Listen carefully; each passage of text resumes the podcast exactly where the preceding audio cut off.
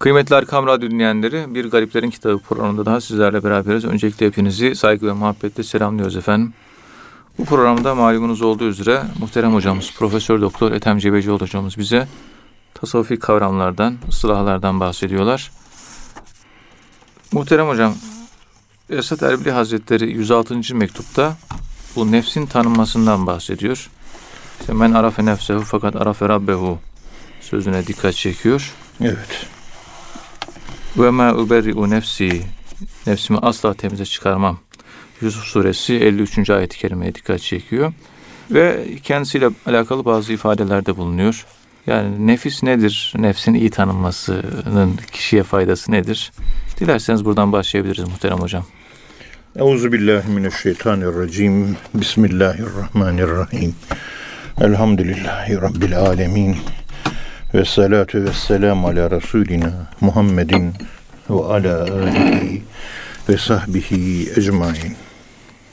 Evet, muhterem dinleyenlerim, hepinizi saygılarımla, hürmetlerimle selamlıyorum. Esad Erbilî Hazretleri Kuddüs'e sırruh, onun mahviyetini bizzat mektuplarından çıkarmaya çalışıyoruz. Evet. Bir mahviyetle ilgili sözleri var. Bir de kendisinin mahviyet halleri var. Evet. Yaşadığı var. Nefsin de mahviyetle bir bağlantısı var değil mi? Nefsi tezkiye etmenin. Evet. Burada mahviyet makamı tabii kolay bir makam değil. Evet. Zor bir makam. Bu zor makamı ifade etmek de zor. Öylesine ki mesela yumuşak başlılık, hilim. Evet. Hilm.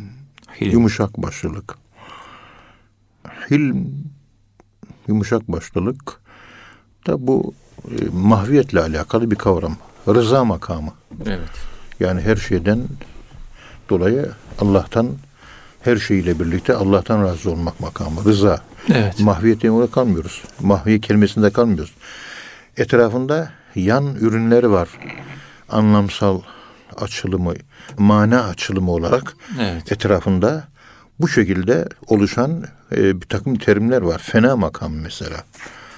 Bir mahviyetin bir formu veyahut da bir derece kazanmış farklı ve üst dereceden bir ifadesi. Mesela inkisar. Zillet. Evet. Kendini küçük görmek. Tevazu. Böyle bir topladığımız zaman, geçenlerde böyle bir doktora tezinde mahviyetle alakalı acaba hangi kavramları biz gündeme getirebiliriz diye düşündük. Evet. Bu kavramların sayısı, eğer bir mahviyet konusunda bir doktora tezi yapacaksak, evet, etrafındaki bu kavramlar 30'a yakın çıktı. Evet. Hep mahviyet, alçakgönüllülük, tevazu, kalp kırıklığı, rıza, evet, hoşnutluk, Allah'tan hilim, yumuşak başlılık, af ve saf muameleleri, hoş görme muameleleri, efendime söyleyeyim, ne bileyim, evet, güzel söz söyleme, herkese tebessümle bakma, hep mahviyetle alakalı. Üzüntülüysün, gülümseyerek bakıyorsun, hala üzüntünü saklıyorsun. Evet. Bir mahviyettir bu. Makam mevki veriliyor, kaçıyorsun. Mahviyettir bu. İmam-ı Azam Hazretlerine zamanın işte halifesi, sanırım halife memun olacak. Hatırımda öyle kalmış. Evet. O zamanın Diyanet İşleri Başkanlığı'nı teklif ediyor. Öyle söyleyince diyor ki ben Dicle Nehri'ne çıkayım diyor. Evet. Eğer batmazsam o zaman ben Diyanet İşleri Başkanı olurum diyor İmam-ı Azam Hazretleri. Evet. Niyaz-ı Mesir de bunu Risale-i Hızriye diye bir risalesi var. Orada İmam-ı Azam Hazretleri bile yani nehire, Dicle Nehri'ne batmamaya eşit gördü fetva makamını diyor. Fetva makamına oturan bir kimsenin Dicle Nehri gibi bir suda boğulmaması lazım diyor. O kadar fazilet ehli birisi olması, evet, gerekiyor. Tabii orada Dicle Nehri var. Bir de Fırat Nehri var. Fırat arslan anlamına geliyor Süryanice'de, Arami dilinde. Dicle de Tigris, tiger, kaplan manasına geliyor. Evet. Fırat ve Dicle, Kaplan ve Arsan nehirleri. Dikkat edin. Celalidir Dicle. Dicle. Arslan, yani kaplan, celali. Evet. Ve Fırat Nehri de Arslan'ı ifade ettiği için Fırat değil de Fırat. Bi dammil fâih, Fırat. Haza azbın Fırat. Ve haza azbın, orada geçiyor. Yani celal ifade ediyor. Yani celal ise ölüm demektir. Evet. Ölümün sembolü. Arslan hayatın sembolü, gücün, kuvvetin. Göklere ait bir güzellik, büyüklük. Arslan, rüyada arslan görürseniz rüyaların kozmik dilinde çok güzel mana, ama kaplan öyle değil. Yani ölümle alakası olan, mesela Mevlana Hazretlerine manada arslan kelimesini kullanırlar. Evet. Şems-i Tebrizi ise hep siyah renk giyiyor. Hiç beyaz giymiyor. Evet. 3 tonuna varana kadar her şey simsiyah. Ona da kaplan deniliyor maneviyatta. Evet. İkisi de aynı. Maneviyatta ikisi de gücü ifade ediyor. Güç, yani. Biri yapıcı, inşa edici güç, evet. Öbürü celali, yıkıcı güç. Kemalatta ikisinin de yeri var. Hazreti Musa aleyhisselam celaliydi, peygamberdi. Evet. Celal sahibi. Felemma sikete an Musa'lı gadap diyor. Gabbani esifa diyor. Hep Musa aleyhisselama anlatan ayetlerde hep bir ona atıf, gazap kelimesi, öfke kelimesi kullanılıyor. Celal yani. Evet. Tabi bu göklere ait bir celal. Süfliyata ait bir celal değil. Göklere ait cemal olduğu gibi yerlere ait, süfliyata ait cemal de vardır biliyorsunuz. Evet. Bir cemal deyince hep göklere bak, göklere bakma. Yerde de cemal var. Nefis boyutunda güzeller ve güzellikler var. Evet. Celal de yukarıya ait güzeller ve güzellikler olduğu gibi nefse ve yere ait güzeller ve güzellikler aynı şekilde söz konusu olmuş oluyor. Tabi bunlar tasavvufun kozmik dil üzerinde başıma çok belalar getirdiği için bu. Pek konuşmak istemiyorum. Ama bunlar da tabii konuşulması lazım. Kozmik dil mi? Tabii kozmik dil meselesi konuşulmaya. Yani gizli dil. Evet. Yani örtülü dil, saklı bahçe, cennetin olduğu yer orası. Abdülkadir Geylani Hazretleri işte okuduğumuz o Kunyetü Talibin adlı eserini 2. ciltinin 64. sayfasında Hazreti İsa'ya gelen yemekleri sayıyor. Evet. Sirke diyor. Acı, ekşi. Nar diyor, ekşi. Tuz diyor, ekşi. Biber diyor, ekşi. Ekmek, tuzlu. Ve tuzlu balık. Tatlı yani yok. Hazreti İsa Aleyhisselam'a gelen yemekler hep tuzlu. Tuz celali ifade ediyor. Hmm. Evet, bir balık indi gökten. Gökten son yemek bir balıktı inen. Ama tuzlu balık etrafında da bunlar vardı. Acılı, tuzlu, ekşili şeyler vardı. Evet. Hazreti İsa Aleyhisselam aşk, şefkat, merhamet, böyle kalbi bir yapılanmayı ifade eden peygamber. Hazreti Musa da celal ve kanun, kural, nizam, şeriat, Tora, Tevrat, şekil, akıl ifade ediyor. Kalbi Hazreti İsa ifade ediyor. Bak, kalbi ifade eden, merhameti ifade eden bir yapılanmada acılı yemekler geliyor. Ve öfkeli, gazaplı, celalli bir peygambere de gökten men helvası iniyor. Tatlı iniyor. Ve etlerin de tatlısı geliyor. Yani etlerin tatlısı bıldırcındır. Bıldırcın eti. Selva, bıldırcın eti geliyor. Hazreti Musa'nın celaline tatlı gökten inerken Hazreti İsa'nın cemaline gökten acı iniyor. Bu şunu gösteriyor. Tatlı celali terbiye ediyor demek ki. Çünkü psikogastronomide yediğiniz yemekler sizi etkiler. Evet. Almanya'da o otobahnın kenarlarından giderken bazen bir parmak izi işaret ediyor. Ne yiyorsan olsun diyor. Yediğine dikkat et diyor. Özellikle helal yiyeceğiz. Evet. Ve merhametli olan insanlar da acılı yemesi lazım. Yani yiyeceklerin celal kısmı. Cemalli insanlar celalli yiyecek yiyecek. Celalli insanlar da cemalli yiyecekler yiyecek. Kur'an ayetleri bunu telmih ediyor, bunu işaret ediyor. O zaman düşünelim, insan terbiyesinde yediği yiyeceklerin insan inşasında oynayacağı rol ne olabilir? Peygamberimizin diyetini biliyorsunuz. Evet. Sofrada bir tane ekmek varsa bir çeşit yemek oluyor. Günde de bir öğün yiyor. Bir çeşit yemek yiyor. Biz acıdan da yiyoruz, tatlıdan yiyoruz. Biz orta ümmetiz. Ama demek anlıyoruz ki Hazreti Musa gibi celalli peygambere cemalli bir yiyecek iniyor gökten. Evet. Aynı gökten yine Hazreti İsa Aleyhisselam'a acılı yemek iniyor. Tuzlu yemek iniyor. Hazreti Musa Aleyhisselam'a arslan terbiyesi veriliyor demek ki. Evet. Göklerde onun Hazreti Musa'ya ait arketip, tipolojisi itibariyle bu cemali ifade eden Fırat terbiyesi. Ve Hazreti İsa Aleyhisselam da Tigris, Dicle, bunun terbiyesi. Konta buraya kadar geldi ama evet, tabii aklıma gelmişken de kaçırmak istemiyorum. Böyle bizim üst dil deyince konuşacağımız o kadar zengin şeyler var ki, ama karşıdaki insan anlayamazsa onun günahına girersiniz. Münir Derman Hoca'nın kitapları çok güzel. Satır satır, milim milim, her milimine elhamdülillah anlayabiliyorum. Evet. Ama bir ağyar olan birisi okuduğu zaman yahu bu adam kafir diyor. Doktora tezi hazırlatıyorum. Evladım diyorum, burada Münir Derman'ın kullandığı sırlarla ilgili, üst dille ilgili çok anlatımları var, örnekleri var.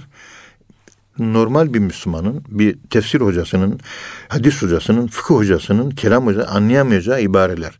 Ama tasavvufun içinde yıllardan beri yapı çözüm felsefi metodunu uyguladığım için onlar ne manaya geldiğini biliyorum. Yapı çözüm uygulaması yapıyorum. Evet.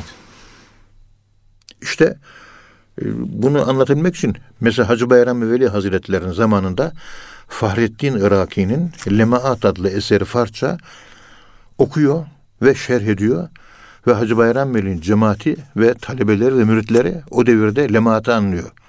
Ben tasavvuf profesörüyüm. Ben anlamakta çok zorlanıyorum. Dili ağır yani. Tabii dili çok ağır. Yani epi bir şeyler bilmek. Orada bir madde koymuş. Fahrettin Iraki Hazretleri, Hacı Bayram kim bilir nasıl, aşka aşık olmak diyor. Yani aşık olmak hedef değil. Bu ara istasyon. Allah'a aşık oldum. Bu ara istasyon. Bunu bırak diyor.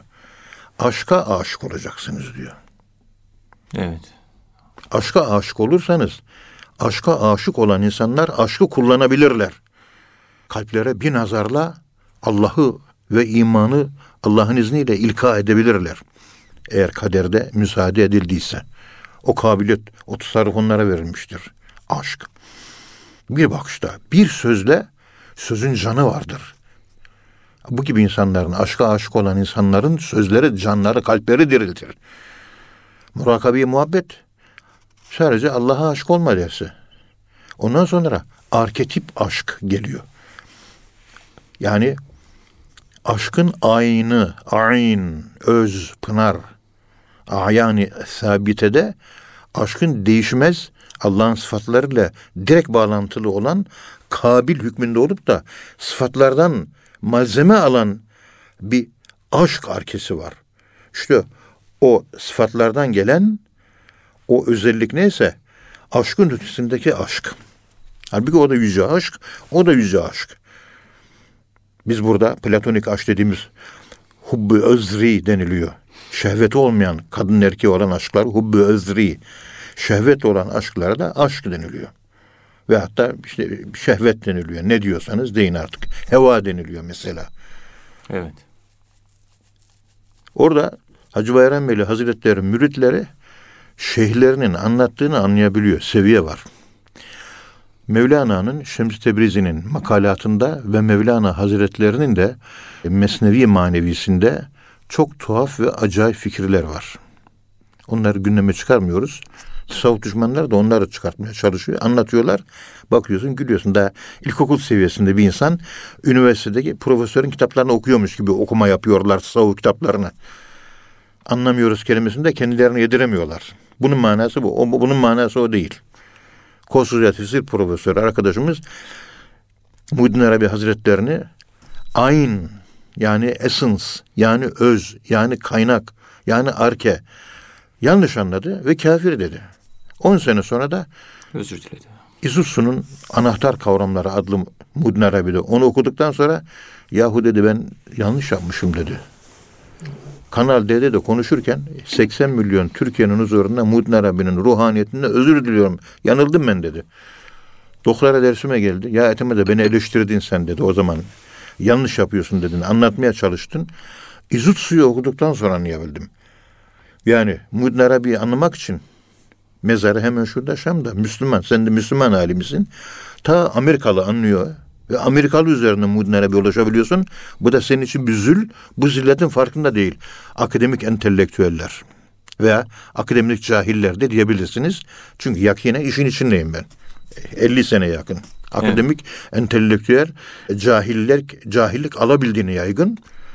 Ve Amerika'da akademik entelektüellerin alan körlenmesi nedeniyle Profesör Tyson'ın Evren Salonu programında 3 saat bu konuşuldu. Kendi alanının dışına çıkan bilim adamları, akademisyenlerin hepsinin IQ'sunun entelektüel kuantitisinin 5 veya 6 çocuk seviyesinde olduğunu buldular. Halbuki kendi alanı, küçük bir alan. Hidrobiyolojide terliksi varlıkların biyolojisi. Adam buna çalışmış. 50 sene. Bir tane küçük deniz hayvanı 50 sene buna çalışmış. Evet. Alan körleşmesi, onun dışında hiçbir şey bilmiyor. Onun dışında akıl ve zeka entelektüel kuantitesi, akıl yaşı 4-5. Halbuki normal akıl 16-17-18'dir. Çocuk yani. Akademisyenler çocuk diye ilan etti televizyonda. Evet. Amerika'da hiçbir profesör de kalkıp da bir mahkeme açmadı. Ya bize hakaret ediyor. Bize 5 yaşında çocuk diye bilim adamları konuştu. Vardıkları araştırmaların sonucunu yayınladılar. Bilimsel bir çalışmaydı. Kimse itiraz edemedi. Hiçbir akademisyen mahkeme veremedi. Amerika Birleşik Devletleri gibi bilimin en üst seviyesini yaşayan bir ülkede akademisyenlerin entelektüel kuantisi 5-6 ise bizim gibi 5. sınıf, 4. sınıf bir ülkede nasıl acaba? Bunu sorun, cevabını vermiyorum. Vermiyoruz, evet. Öncüllerini söyledim, mukaddimelerini söyledim, mantıksal yürütmenin netice kısmını beni dinleyenlere bırakıyorum. Buyurun, selamünaleyküm. Aleykümselam. Ki 50 senenin tecrübesi var. İyi kötü Türkiye'nin biz fotoğrafını da biliyoruz ama yorum yok, yorum yapmıyorum. Yorum yaparsan yanlış anlaşılır. Ama Amerika bu. Türkiye'de sanki bu 5 olan entelektüel kuantiti sanki 17, 18, 19 mu zannediyorsunuz? Yok. Bilmiyorum ben artık yani. Evet. Orasını bilemiyorum ben. Onun için Hallac-ı Mansur'u da üst dili çok iyi bilen Cüneydi Bağdadi meclisinden kovmuştur. Gelme demiştir. Sen dediğini ben de biliyorum, ben de konuşuyorum ama bu insanlar sapıtır diyor. Ama çok tatlı bir dil. Merdiven altında öğretmiştir Cüneydi Bağdadi. O kadar şer'i, o kadar müteşerri bir adam olmasına rağmen müteşerri ve şer'i akıl opsiyonlarına sahip bir sufi bu şeyi merdiven altlarında özel kişilerle özel konuşmalar, özel mektuplaşmalar, mesajlarla görüşmüştür. Anlamıyor kimse. Evet. İşte Münir Derman'ın eserleri ne güzel, hayran kalıyorum. Ama kimseye de tavsiye edemiyorum. Doktora tezi hazırlayan çocuk, hocam bu ne dedi? Acayip bir şeyler. Anlatayım yavrum dedim. 2 saat anlattım. Ama anlatmakta bayağı zor. Anladı sonunda çocuk. Doktora tezi çalışıyor çünkü hepsini bilmek zorunda. Evet. Dönüyoruz dolaşıyoruz. Hep aynı yere geliyoruz. Bizim tasavvuf erbabı popüler olan kitaplar Mevlana'nın Mesnevisi. Hep bu üst dille alakalı. Ondan sonra Divan-ı Kebir. Her zaman söylüyorum. Daha bir üst dil o. Onu ben de anlamıyorum Divan-ı Kebir'i şahsen. Edebiyatçılar bir şey tıngır diyor. Edebiyatçıların yaptığı izahatlar, açıklamalar, Nihas Sami Bandarlı'nın bilmem kimin açıklamalar hep tıngırtı. Başka bir şey değil. Onlar akla hitap ederek yazılmamış. Gönül hissetsin diye yazılmış Divan-ı Kebir, Divan-ı Şems adlı eser. Evet. Biraz Nurettin Topçu farkında da işin, rahmetli Profesör Nurettin Topçu. Bu mesneviydi, diyor, Divan-ı Kebir'di diyor Mevlana'nın. Bu diyor, esas altlarda bir kaynayan bir şeyler var, bir aşk var diyor. Onun kaynattığı suların yukarı çıkan kabarcıklar olur ya, kabarcıklar yukarıda bir ufak tefek bir şey oluşturur. Biz onunla meşgulüz. O esas onu medene getiren aşk ateşi, denizin dibinde, ummanın dibinde ne? Onu kimse bilemez. Evet. Bu da tabii mahviyet makamı ile alakalı olarak Hazreti Esad Efendimiz gerçekten o yazmış olduğu ateş şiirinde, evet, o ateş şiirini anlatırken, yani dile getirirken, terennüm ederken sanırım kağıdı da ateşti, kalemi de ateşti. Bu keyfiyeti rahmetli Münir Derman'a sorarlar. Ya insanı ateş yakmaz mı? Der ki o da, ateş Allah izin verirse yakar, Allah izin verirse ateşle yakmak yoktur der. Aslında ateşin bizi yakması bizim ateşe ve yanmaya uygun bir yönümüzün olduğunu gösteriyor. Evet. Onun için yakıyor bizi. Cennet ehli olup da eti, kemiği ateşe haram olanın insanı ateş ahirette de yakmaz, burada da yakmaz. Hazreti İbrahim Aleyhisselam yakmadığı gibi, Esad Erbilî Hazretleri'nin hatıratta anlattığı gibi dervişin biri ateşe oturdu 15 dakika, alevlerin arasında kaldı. Yanmadı. Çıktı, yanmadı diyor. Kendi anlatıyor. Esad Erbilî Hazretleri anlatıyor hatıratta. Evet. Böyle bir akır sır işi değil bunlar yani. Bunlar çok farklı bir şey. Hissediyorum ama söyleyemiyorum. Evet. Dilimin bir tercümanı olsa da ah bir söyleyebilsem. Hesabınca olan bir şeyler bunlar. Evet. Ve gerçekten de Esad Erbilî Hazretleri'nin o mahviyetle alakalı, mesela sabrı da ben mahviyetle alakalı görüyorum. Evet. Sabır olmazsa mahviyet olmaz. Onun için evde kocana sabredeceksin diyorum. Evde babana sabret. Evde kızına sabret. Evde çocuğuna, kaynanana, kayınatana, iş yerinde arkadaşlarına, bunlara hep sabret, sabret, sabret diyorum. Sabır. Sabır. O da mahviyetle. Varlık sahibi insan sabredemez. Yokluğa talip olan insan sabreder. Harabe olmak. Rüyalarda dervişler bu noktaya gelince, harabat ehli olunca, böyle evler yıkılmış, yıkılmış evlerin üzerinde rüyada kendini geziyor görür. Mahviyet makamı başlangıcı, fena makamının sonları bunlar.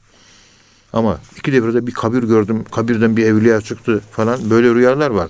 Bu da başlangıcı. Dervişler sık sık ölü, cenazeler, ölüler dünyası, kabir, kefen, tabut, bunları görür. Esad Erbilî Hazretleri de ateş şiirini yazarken aslında biliyorsunuz aşk, ölmek, ölmek aşk demektir. Ölümle aşkı ateşle birleştirmiş. Çünkü biz öldüğümüz zaman Allah'a kavuşuyoruz. Allah'a kavuşmak demek aşkımıza kavuşmak demektir. Kavuşturan o ateş. Ateş yoksa kavuşamazsınız. O ateşe ihtiyaç var. O ateşin mutlaka ve mutlaka olması lazım. Onu mutlaka, o ateşi yanmak, yaşamak lazım. Münir Derman Hazretleri eline bir gazete alıyor. Eskişehir'de fırının içine giriyor. 2 ekmek pişirimli kadar, yaklaşık işte 60-70 dakika kadar fırın içinde kalıyor veya 80 dakika. Oturuyor fırın içinde. Ekmekler pişiyor, sıcak çıkıyor. İkinci grup ekmekler giriyor. Onlar da çıkıyor. Münir Derman yanmadığı gibi elindeki gazete kağıdı da yanmıyor. Halbuki 275 derece sıcaklıkta kağıt kendinde yanar. Yanmıyor. Sen kavrulur ya. Tabii. Bu olayı görenler de anlatmışlar. İşte evladım bundan dolayı aşk diyor. Siz ateş haline gelirseniz ateş ateşi yakmaz diyor. Evet. O da aşk ateşi, manevi ateş. Ve nurdur o aslında. Ateşin nura, narın nura dönmesidir. Cehennem nur sahibi müminler Sırat Köprüsü'nden geçerken, ey mümin, senin iman nurun benim ateşimi söndür de çabuk geç der. Evet. Halbuki nur, narın şiddetlenmiş şekli. Ateş, aşk ateşi. Şiddetlenmesi, narın nura dönmüş hali.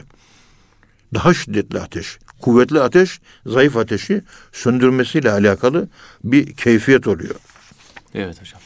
Yani burada benim söylemek istediğim, Esad Erbilî Hazretleri ateş şiirini yazıyor ya. Evet. Orada aslında o şiirini, dikkat edin, şu ölümü düşünün. Ölüm. Ölümü düşünüp ölümün referansı, ölüm referansı üzerinden ateş şiirini bir daha okuyun. Şu ana kadar yapılan yorumlarda ateşi ölüm referansı üzerinde yorumlayan bir tane yorumcu ben daha rastlamadım. Bakıyorum çünkü her yerde yazılmış yorumlar var. Bu şekilde ateş şiirinin ölüm üzerine ve ölüm referansıyla açıklanması gerektiğine dair kanaatim Cuma suresinin 6 numaralı ayet-i kerimesinden kaynaklanıyor. Estağfirullah. Kul ya eyyühellezine hadu in zaamtum ennekum evliya'u lillahi min dunin nas fetemennevül mevte. Eğer Allah'ı seviyorsanız ölümü arzu edin diyor. Ölüm temenni edin. Ölüm yani. Evet. Dolayısıyla ölüme aşık olmak var. Ölümü seviniz diyor. Allah'ı seven bir insan ölümü sevecek. Ölümü seven bir insan da Allah'ı sevecek. Allah'ı seviyorum deyip de ölümü sevmiyorum diyorsa onun aşkı sahih değil. Yahudilere karşı Allah Cuma suresinin 6 numaralı ayet-i kerimesinde böyle söylüyor. Hadis değil bu, ayet konuşuyorum. Ayet-i kerime.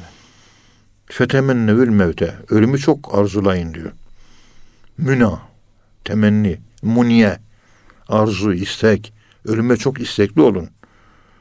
İşte orada ateş diye anlattığı ateşin sonucunu anlatıyor. Yani ölüm ve öldükten sonra da Allah'ı görmek var tabii. Evet. Allah'a vuslatın başlangıcı ölümle oluyor. Eğer ölümle oluyorsa bizim de ölümü çok arzu etmemiz lazım. Hem de mena kelimesi temenna. Yani tefaul babından ve la tetemennevül mevte. Tefaul babından. Yani çok harfler ziyadeleştikçe anlam şiddetlenir. İşteddel mana. Mana şiddetlenir. Ölümü çok arzu eder hale gelirsiniz. Evet. Öyle dilin ucuyla, gözünün kenarıyla değil. Al beni Allah'ım, al beni Allah'ım, al yanına, al, benim canımı al, seni istiyorum diye kesin bir ölüm keskinliğinde irade olacak. Ölüm keskinliğinde bir irade. Ne evlat görebilirsin gözünde, ne anayı ne babayı görürsün, ne hanımını görürsün, ne kocayı. Yevme yefirru'l mer'u min ahihi ve ummihi ve ebihi ve sahibetihi ve benihi. En yakın akrabalar gözünde kaybolur. Şu bizim zavallı Halit muhterem kardeşim, hocam dedi 3 ay önce Hüseyin amcayı ziyaret etmiş Bursa'da. Yüzü buldum mübarek, tepeden tırnağa nur.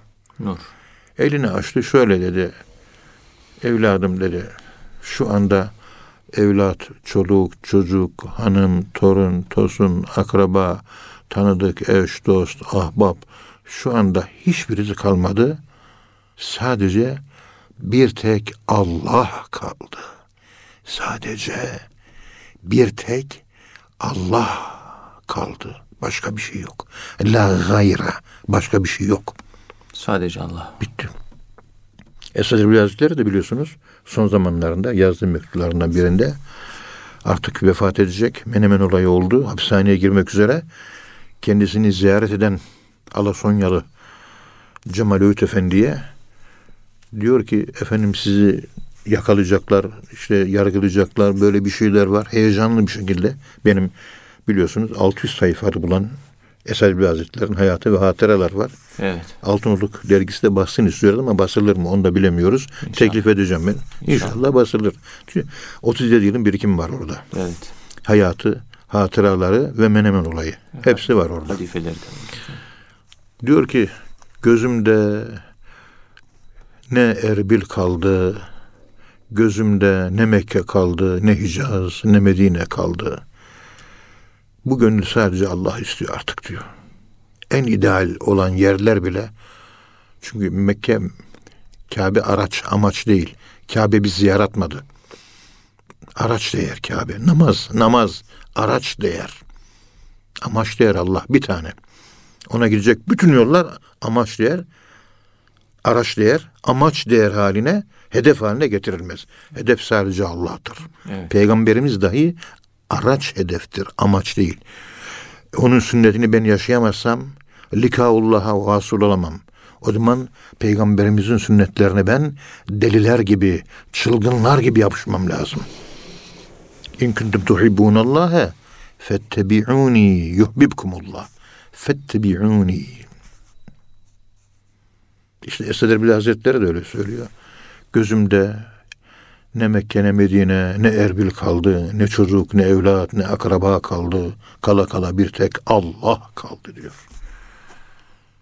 Evet hocam. Esad Erbilî Hazretleri yani bambaşka bir insan. Evet. Sami Efendi Hazretleri de var aynı haller. Fakat Sami Efendi Hazretleri, niyet ettim Allah rızası için susmaya. Susmuş. Yani. Ömür boyu susmuş. O yazdığı kitaplar, yaptığı sohbetler, uzun uzun konuşma yok. 2 kelime, 3 kelime. Çok sükut yani. Çok Allah onu sükütten yaratmış. Yani sükut diye bir ülke var. Sükut denen bir ülkenin toprağını almış. Cenab-ı Allah meleklere emretmiş. Sami Efendi Hazretleri sükut ülkesinin toprağından yaratılmış. Evet. Benim herhalde kendi halime bakıyorum da benim vücudumun toprağı da heyecan ülkesinden gelmiş galiba. Hep böyle heyecanımı yenemiyorum. Vahişim. Evet hocam. Erzurumlu İbrahim Hakkı Hazretlerinin Tefvizname adlı bir şiiri var. Evet. Kaderi anlatıyor. Acaba bugün ne olacak, yarın ne olacak? Mevla görelim neyler, neylerse evet. Güzel eyler. La tedri nefsun bi ayyi ardın temut. Yarın ne zaman, nerede öleceğiz? Bilemiyoruz. Ama tek gada, yarın ne kazanacak onu da bilemiyoruz. Onu da bilemiyoruz. O yüzden insan bilmediğinden de korkuyor be vahidciğim. Evet. Bildiğimizden korkmuyoruz. Evet. Demek ki bilgi bir kuvvet veriyor bize. Hızır Aleyhisselam'ın bu şekilde bilmesinin kendisinde meydana getirdiği farklı bir yapı var. Hazreti Musa'nın da ilmül ledünne vakıf olmayışından kaynaklanan kendisinde olan bir rahbet var. Evet. Ve onun neticesi bir celal var. Ve dikkat edin, cemali bol olanlara ilmül ledün veriliyor.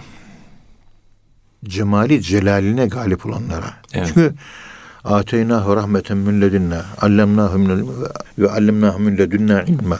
Yani önce rahmet veririz. Yani bir cemali celaline galip gelir. Ondan sonra bu ilim verilir. Evet. O çok düşündürücü bir şey o. Yani Hazreti Musa Aleyhisselam'la Hızır kıssasının okumalarını defalarca yaptık doktora derslerinde de. Hala okuma yapmaya çalışıyoruz. Her yeni bir şeyler çıkıyor. Her seferinde yeni bir mana. Her birinden. Yalnız şu var. Evet. Hazreti Musa Aleyhisselam'ın adı Mu. Tevrat'tan atıyor. Mu. Birinci kelimesi bu. Mu. Mu Arapçadaki ma kelimesinin karşılığı. Su. Su. Ma kelimesi de mevt kelimesinden türemiştir. Ölüm. Mevhe. Veyahut da mevhe. Suyun kökünü bu. Evet. Mevt kelimesinin de kökeni aynı şey mevhe veyahut da mevhe. Mevt kelimesiyle su kelim su hayat. Kur'an'da öyle söylüyor. Ve cealna minen ma'i külle şeyin hay. Hayat manasına gelen ma kelimesiyle ölüm anlamına gelen mevt aynı kökten gelmiş. Narla nurun aynı kökten geldiği gibi. Bunu çok düşünmek lazım. Hazreti Musa Aleyhisselam'ın ismi gökten inmiştir. El esma tenzülü mines sema. Evet. Adı mu su demek. Sa çıkmış, kurtarılmış, alınmış, sudan alınmış, sudan çıkmış, Nil nehrinden gelmiş.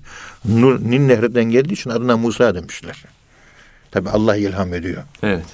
Ama Hazreti Musa Aleyhisselam'ın 2 tane mu ve sa'dan oluşan 2 ayrı anlamdaki 2 ayrı kelimeden oluşan o mu ve sa kelimeleri. Birinci kelime su. Hazreti Musa su. Çok ilginç bir şey bu. Evet. Yani düşünüyorum. Hazreti İsa Aleyhisselam da iyi kelimesinin de hayatın kaynağı, ruh, öz. İyi kelimesi, ayın değil, iyi kelimesi. İsa. O Arami ve İbrani dilinde işte böyle bir anlamı var. Bunlar hep düşünmek lazım. Eğer gökten iniyorsa peygamberim dediği gibi ki bize göre iniyor. O kanatteyim. O zaman o isimlerin de kişinin karakterolojik profilini çizme yönünde etkisi var. Çözümleme yaparken bize analitik yönde bir fayda sağlayacağına ben inanıyorum. O peygamberlerin isimlerini şu Ayb Aleyhisselam. Evet. Bir ismine bakalım, bir de hayatına bakalım. İsminin lügattaki ifade ettiği özellikle İbrani dilindeki Şuayb Aleyhisselam. Harun mesela. Bir hayatı var. Bir de Harun kelimesinin manası var. Yusuf mesela. Yusuf Aleyhisselam. Üzüntü manasına geliyor. Evet. Yakup. Yani bir bakacağız ne manalara geliyor bir de hayatlarına bakacağız. o mana bütünlüğü içerisinde, kelimelerin, isimlerinin anlamlarının mana bütünlüğü içerisinde hayatlarında da yansımalar ve refleksiyonlar olduğunu görüyoruz. Oluyor mu? Evet, oluyor. Oluyor. Çünkü el esma tenzülü mines sema, isimler gökten iner. Onun için isim şöyle verilir diyor Şerafettin Hazretleri, Şeyh Şamil'den gelen bir Dağıstani Hazretlerinden gelen bir silsileye sahip. Evet. Reşadiye kasabası var Bursa yakınlarında. Oradan gelmiş. Tabii Çerkez kökenli, Dağıstan. Diyor ki, bununla ilgili tez yaptırmıştım. Tezde okumuştum. Oradan kaldı kafamdan. Bir kere büyük bir zatın kucağına vereceksiniz diyor. O da ezan okuyacak diyor. Ezan okuyanın kalbine o çocuk Allah tarafından, o çocuğun ismi Allah tarafından ilham olunur diyor. Ve o okuyan kişi ezan okuma sırasında kalbine, gözünün önüne, aklına hangi isim geliyorsa kulağına onu fısıldayacak diyor. Gerçek manada da böyle isminin konuşması lazım. Ezan okurken yukarılara çıkıyor. Semalarda geziyor ezan okuyan o büyük zat. Evet. Ve orada gezerken oraya yakınlıkta kendisine hangi isim gökten yağmur gibi, feyiz gibi geliyor, doluyor. Ezan bittikten, kamet bittikten sonra çocuğun kulaklarına o ismi okumak lazım. Biz de efendim benim karnımdaki, hanımımın karnında çocuk kızmış. Adı ne diyor? Burçin koyacağım diyor. Ben de diyor ki Peygamberimizin bir hadis-i şerifi var. Dünyaya gelen ilk çocuğunuz kız çocuğu olursa Hazreti Hatice'nin adını koyun diyor. Peygamberimiz de böyle istiyor. Evet. Yani bu konuda da epey bir savrulmalar var. Peygamberimiz yamuk yumuk isimleri hep düzeltmiştir. İsim tahsihi vardır yani. Evet. Bunları da düşünmek lazım. Esad Erbilî Hazretleri bu mektubunda tabii 1904'te Erbil'deyken, görevliyken, Abdülhamit Han tarafı görevli gönderildiği sırada İstanbul'a yazdığı mektuplardan bir mektup. Yalnız şu var. Mektubattaki bütün bu şeyler, mektuplar, Esad Erbilî Hazretleri'nin bütün mektupları değil. Değil. Daha başka mektuplar da var. Bunu biz biliyoruz. Dişi Mehmet Efendi'ye yazılmış Esad Erbilî Hazretleri'nin yaklaşık Dişi Mehmet Efendi Hazretleri'nin Konyalı hayatını yazdık. Evet. Konyalılar başta olmak üzere hiç kimse bu kitabı almadı. Yayınladık. Evet. Meraklısı yok yani. Halbuki büyük bir Allah dostu. Çok önemli. Evet. Sırf ona yazılmış 6 tane falan veya 7 tane mektubunu buldum. O kitabın sonunda yazdım ben. Mektubatta yok bunlar. Evet. Peki Dişi Mehmet Efendi'ye bunu yazdıysa, daha başka Dişi Mehmet Efendiler yok mu Kıddise Sırrı Hazretleri? Çok halifesi var tabii. Bu mektubada tabii onları alamıyoruz. Çünkü mektubat onun zamanında basılmış. Kendi bastırmış. Seçme mektupları yayınlamış. Vermiş olduğu cevaplardan başka okuyanlar da istifade etsinler diye anonim mana ifade eden mektuplar bunlar. Öbürleri mesela Dişi Mehmet Efendi yazmış. Gönderdiğim misafirlerime hadden efsun ihtiramat göstermişsiniz. Bu bizim kalbi munisimizi çok mütehassis etmiştir. Evet. Andan dolayı, ondan naşi duyduğumuz sevinç yani işte neşve çok büyüktür. Bu mektubu bir arize olarak teşekkür mahiyetinde sizlere bu şekilde satıra dökerek, gönülden gelerek ihsal etmiş bulunuyorum gibi böyle ifadeler. Yani hanımını ve oğlu Mehmet Ali Efendi yollamış. Orada çok güzel Mevlana ziyaretleri gezmişler, bakmışlar. Yani güzel bir ihtiram olmuş. Ağırlamışlar. Çok memnun kalmış anne. Dönünce annemiz demiş ki böyle çok güzel bize ikramda bulundu. Evet. Sitayiş'le bahsedince kendi gidemediği için eşini ve oğlunu Mehmet Ali Efendi Hazretleri'ne yollamış. Ve sitayiş'le dolu ifadeler var. Teşekkür ama böyle teşekkür üzerine teşekkür. Yani nimetin kadri teşekkürün şiddetiyle ölçülür. Onun için teşekkürlerde biraz mübareğe kaçmakta mahsur yoktur. Yani nimeti övmek. Evet. Bu 1904'lerde yazılmış. 1321 tarihi yaklaşık İşte o zamanlara denk geliyor. 11 Temmuz sıcak bir mevsim tabii. İltifatnameniz vasıl olarak son derece mahsusiyeti fakiranemi mucib oldu. Yazılan mektuba, yani kendisine dervişinin yazdığı mektuba iltifatname diyor. İltifatnameniz. İltifat mektubu yazmışsınız.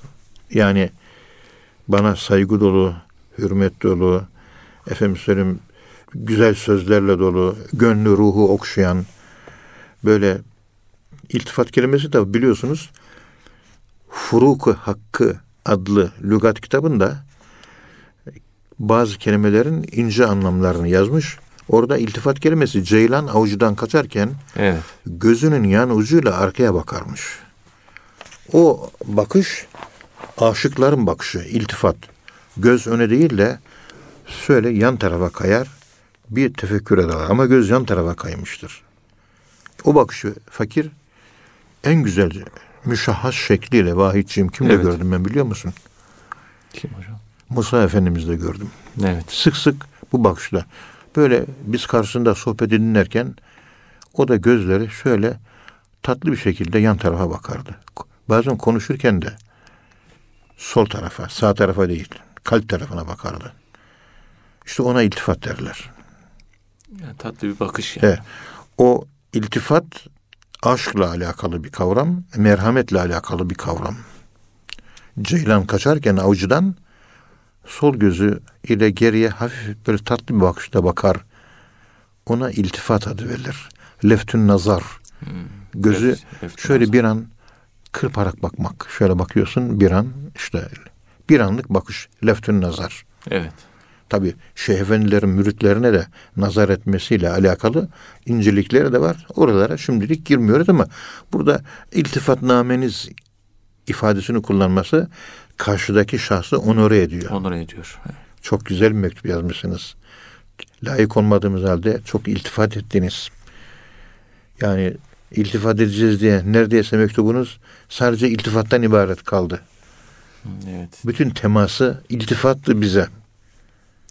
Yani aşk gönderdiniz. Kalbinizdeki merhamet ve rahmet duygularını ilettiniz. Bize olan sevginizi ilettiniz. Saygılarınızı okudum. Sevginizi okudum mektubunuzdan. İltifat, iltefete, yeltefetü, iltifat. Lefete, iltefete, yeltefetü, iltifat. Evet. Ve bu bizi mahzuziyeti fakiranemi mucip oldu. Haz duydum. Mutlu oldum, sevindim. Bana zevk verdi okumak böyle bir mektup. Fakirane mi diyor? Acizane, fakirane bana mektubunuzu okumak zevk verdi, mutluluk verdi, haz verdi. Evet. Hele Arnavut'un deniz hakkındaki fikri mütalasını ve çayır gibi olsa bile emniyet edemeyeceğini nefse teşbih edip güzel güzel beyan buyurduğunuzu görünce fevkalade mesrur oldum diyor. Evet. Bu Arnavutluk ülkesi de olabilir. Çünkü orada Adriyatik sahilleri var. Durres limanından orada yüksek bir yere çıktık. Dondurma yemiştik gittiğimizde. Körezi, Arif Körezi orada bize dondurma ikram etmişti. Yüksek bir kule. Uzaktan hayal meyal İtalya'nın Brindisi limanı gözüküyor. Adriyatik denizi. Acaba Arnavut'un deniz hakkındaki fikir mütalasını, Arnavut demek ki bir Arnavut dervişi var veya evet, bir Arnavut, bir bilinen bir şahıs var, Arnavut diye bilinen. Onun deniz hakkındaki kanaatlerini ve çayır gibi olsa bile denize emniyet edemeyeceğini. Yani dümdüz dalgalı değil deniz, dalgalı değil deniz, dümdüz denize bile güvenmeyin. Yine de güvenmemek diye lazım. Yaptığı ifadeyi tıpkı nefse benzetiyor. Nefis de bu dümdüz dalgasının nefis gibi göründüğüne bakma. Bir fırtına, istek ve talep fırtınaları, heva fırtınaları eserse o sakin, sessiz deniz bir anda dalgalar, yüksek fırtınalar, çalkantılar ve içinde nefsin boğulursun. nefsin sükunetine nasıl güvenilmeyecekse denizin de sükunetine güvenmeyin sözünü ve böyle bir benzetme yapmasını o Arnavut'un takdir ettim. Çok güzel, fevkalade bir benzetme oldu ve sevindim. Hatta okuyunca da tebessüm ettim diyor. Hoşuna gitmiş yani. Hoşuna gitmiş. Yani deniz teşbih, düz bile olsa nefis gibidir, güvenme diyor. Evet. Ummadık anda fırtına eser, eser. Bilmediğimiz, yüzeyden göremediğimiz akıntılar var. Alır götürür, bilemeyiz. Üstü gözüküyor, altında ne var? Nefis, üstünü görüyoruz, tamam. Altında ne var? Bilemiyoruz. Mutmainne gözüküyor, altında emmare yılanlarıyla dolu. Ne yapacağız onlara? Evet. Şu nefis... Nefse güvenmemek lazım. Yani nefis hakkındaki bu şeye, bu benzetmeye, yapılan benzetmeye Esad Erbilî Hazretleri'nin tebessüm etmesi de onun ince zekayı onayladığını, tabii, ince zeka mahsulü fikirlerini, fikirleri karşısında şapka çıkarttığını, hürmet ettiğini, evet, ve beğendiğini anlıyoruz. Kendisi de ince yazıyor ve konuşuyor ve ince yazan ve konuşanları da takdir ediyor. Evet. Çünkü edebi konuşanı edebiyatçıların dışında kimse takdir edemez. Okur, bu ne der, geçer gider. Anlamaz yani. Anlamaz, bilemez. Bilmesi de mümkün değil. Evet. Bu şekilde güzel güzel deniz hakkındaki kanaatlerini açıkladığınızı görünce fevkalade mesrur olup hayli tebessüm ettim. Bu gibi tülaatınıza karşılık, yani içe mana doğuyor, bir deniz hakkında bu şekilde bir metafor, nefis-i deniz metaforu üzerinden anlatacak şekilde içe doğan fikirleriniz, tuluatınıza karşılık Cenab-ı Hakk'a teşekkür eyledim. Çünkü sizdeki bu nimete karşılık ben teşekkür edersem, le in şekertum le ezidennekum, eğer bana teşekkür ederseniz nimetimi artırırım. Evet. Bu da bu şekilde sembolik düşünce değerleri üzerinden kendini yetiştiren insanlardaki bu incelik, bu güzelliğin karşısında Allah-u Teala teşekkür ettim. Yani bu gibi tuluatınız iyice artsın, daha çok gönderin, biz de istifade edelim diyor. Evet. Deniz ve bir yandan nefis. Denizin düz olduğuna kanma, güvenme diyor. Nefis de şu anda bir şey yok, sakin, sükunet, ona da kanma diyor. İkisi de ne zaman bozacağı, ne zaman düzeleceği belli olmaz. Ne zaman fırtına kopar. Bir de rüzgar maddi olarak gelir, denizi dalgalandırır, senin gemini, kayığını batırır. Tabii. Boğulursun. Nefis böyle şimdi sakin, düzenli olduğuna bakma. Bir heva rüzgarı eser, alır seni götürür. Nereye götürür? Bilinmez. Bilemezsiniz. Evet. Dolayısıyla bu tür anlatımlar bir konunun izahında, bir konunun ortaya konmasında karşıdaki muhataplara anlatma açısından bir zenginlik ve karşıdaki insanlara da mana zenginliği doğurur. Evet. Bu mana zenginliğiyle de medeniyet doğar. Toplum ilerler. Yani terminoloji gelişir, kavramlar gelişir. Kavramlarını inşa eden milletler öne geçerler. Bir milleti yıkmak istiyorsanız diyor Konfüçyüs, herkesin kullandığı kavramlarını yok edin diyor. O devlet yıkılır diyor. Türk Dil Devrimi bir faciadır diye Amerikalı bir profesör kitap yazmış. Negatif bir başarı diyor. Türk Dil Devrimi diye kitap yazmış. Evet. Adı bu. Negatif bir Türk Dil Devrimi, negatif bir başarının öyküsü diyor. Yazan Amerikalı profesör. Evet. Bütün kavramlarımız, geçmişle ilgili kavramlarımız yok edildi. Yok edildi. Ve 150 düşünce formuyla alakalı kodlamalı medya diliyle insanlar anlaşır hale geldi. Her şey basitleşti. Maalesef. Basitleşince hayat da basitleşti. Eski medeniyetin üzerine yeni bir medeniyet inşa edemez hale geldik. Bu da pek güzel bir görüntü değil. Onun için dil devrimi, o Agop Dil Açar'ın başkanlığında toplanan o dil heyeti koydukları kuralları arada bir ben bazen kendim kullanıyorum. Yani Öylesine ki tuhaf tuhaf şeylerle karşılaşıyoruz. Evet. Yani geçenlerde yine öyle bir şey vardı. Bu adam medeni durumu nedir diyor. Evli diyor. Evli. Tamam, doğru, kabul ettik. Evet. Nasıl üretilirse. Bekar ya, evli. Onu mütezevviç dese veyahut da ona benzer bir kelime olsa daha iyi olacak. Çünkü o zaman evli olmayana evsiz dememiz gerekmez mi? Bekar diyoruz. Arapça kullanıyoruz orada.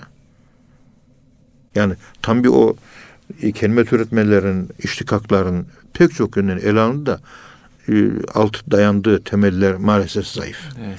Bu da bir zaman içerisinde Türkologların, dil bilimcilerin, lingüistlerin yaptığı çalışmalarla dil inkılabı sırasında bizim Türk dilimize indirilen darbe uzun uzun ve bilimsel olarak ortaya çıkarılacak, anlatılacaktır. Tabii. İnşallah. Bu da tabii zamana, yetişecek elemanlara, onlara bağlı bir keyfiyet olarak karşımızda çözümünü bekleyen hususlardan birisidir. Hocam, Allah razı olsun hocam. Vaktimiz de doldu. Muhterem dinleyenler, hocamıza çok teşekkür ediyoruz. Bir programın daha bu şekilde sonuna gelmiş bulunuyoruz. Bir sonraki programda tekrar buluşmak ümidiyle hepinize Allah'a emanet ediyoruz. Hoşça kalın efendim.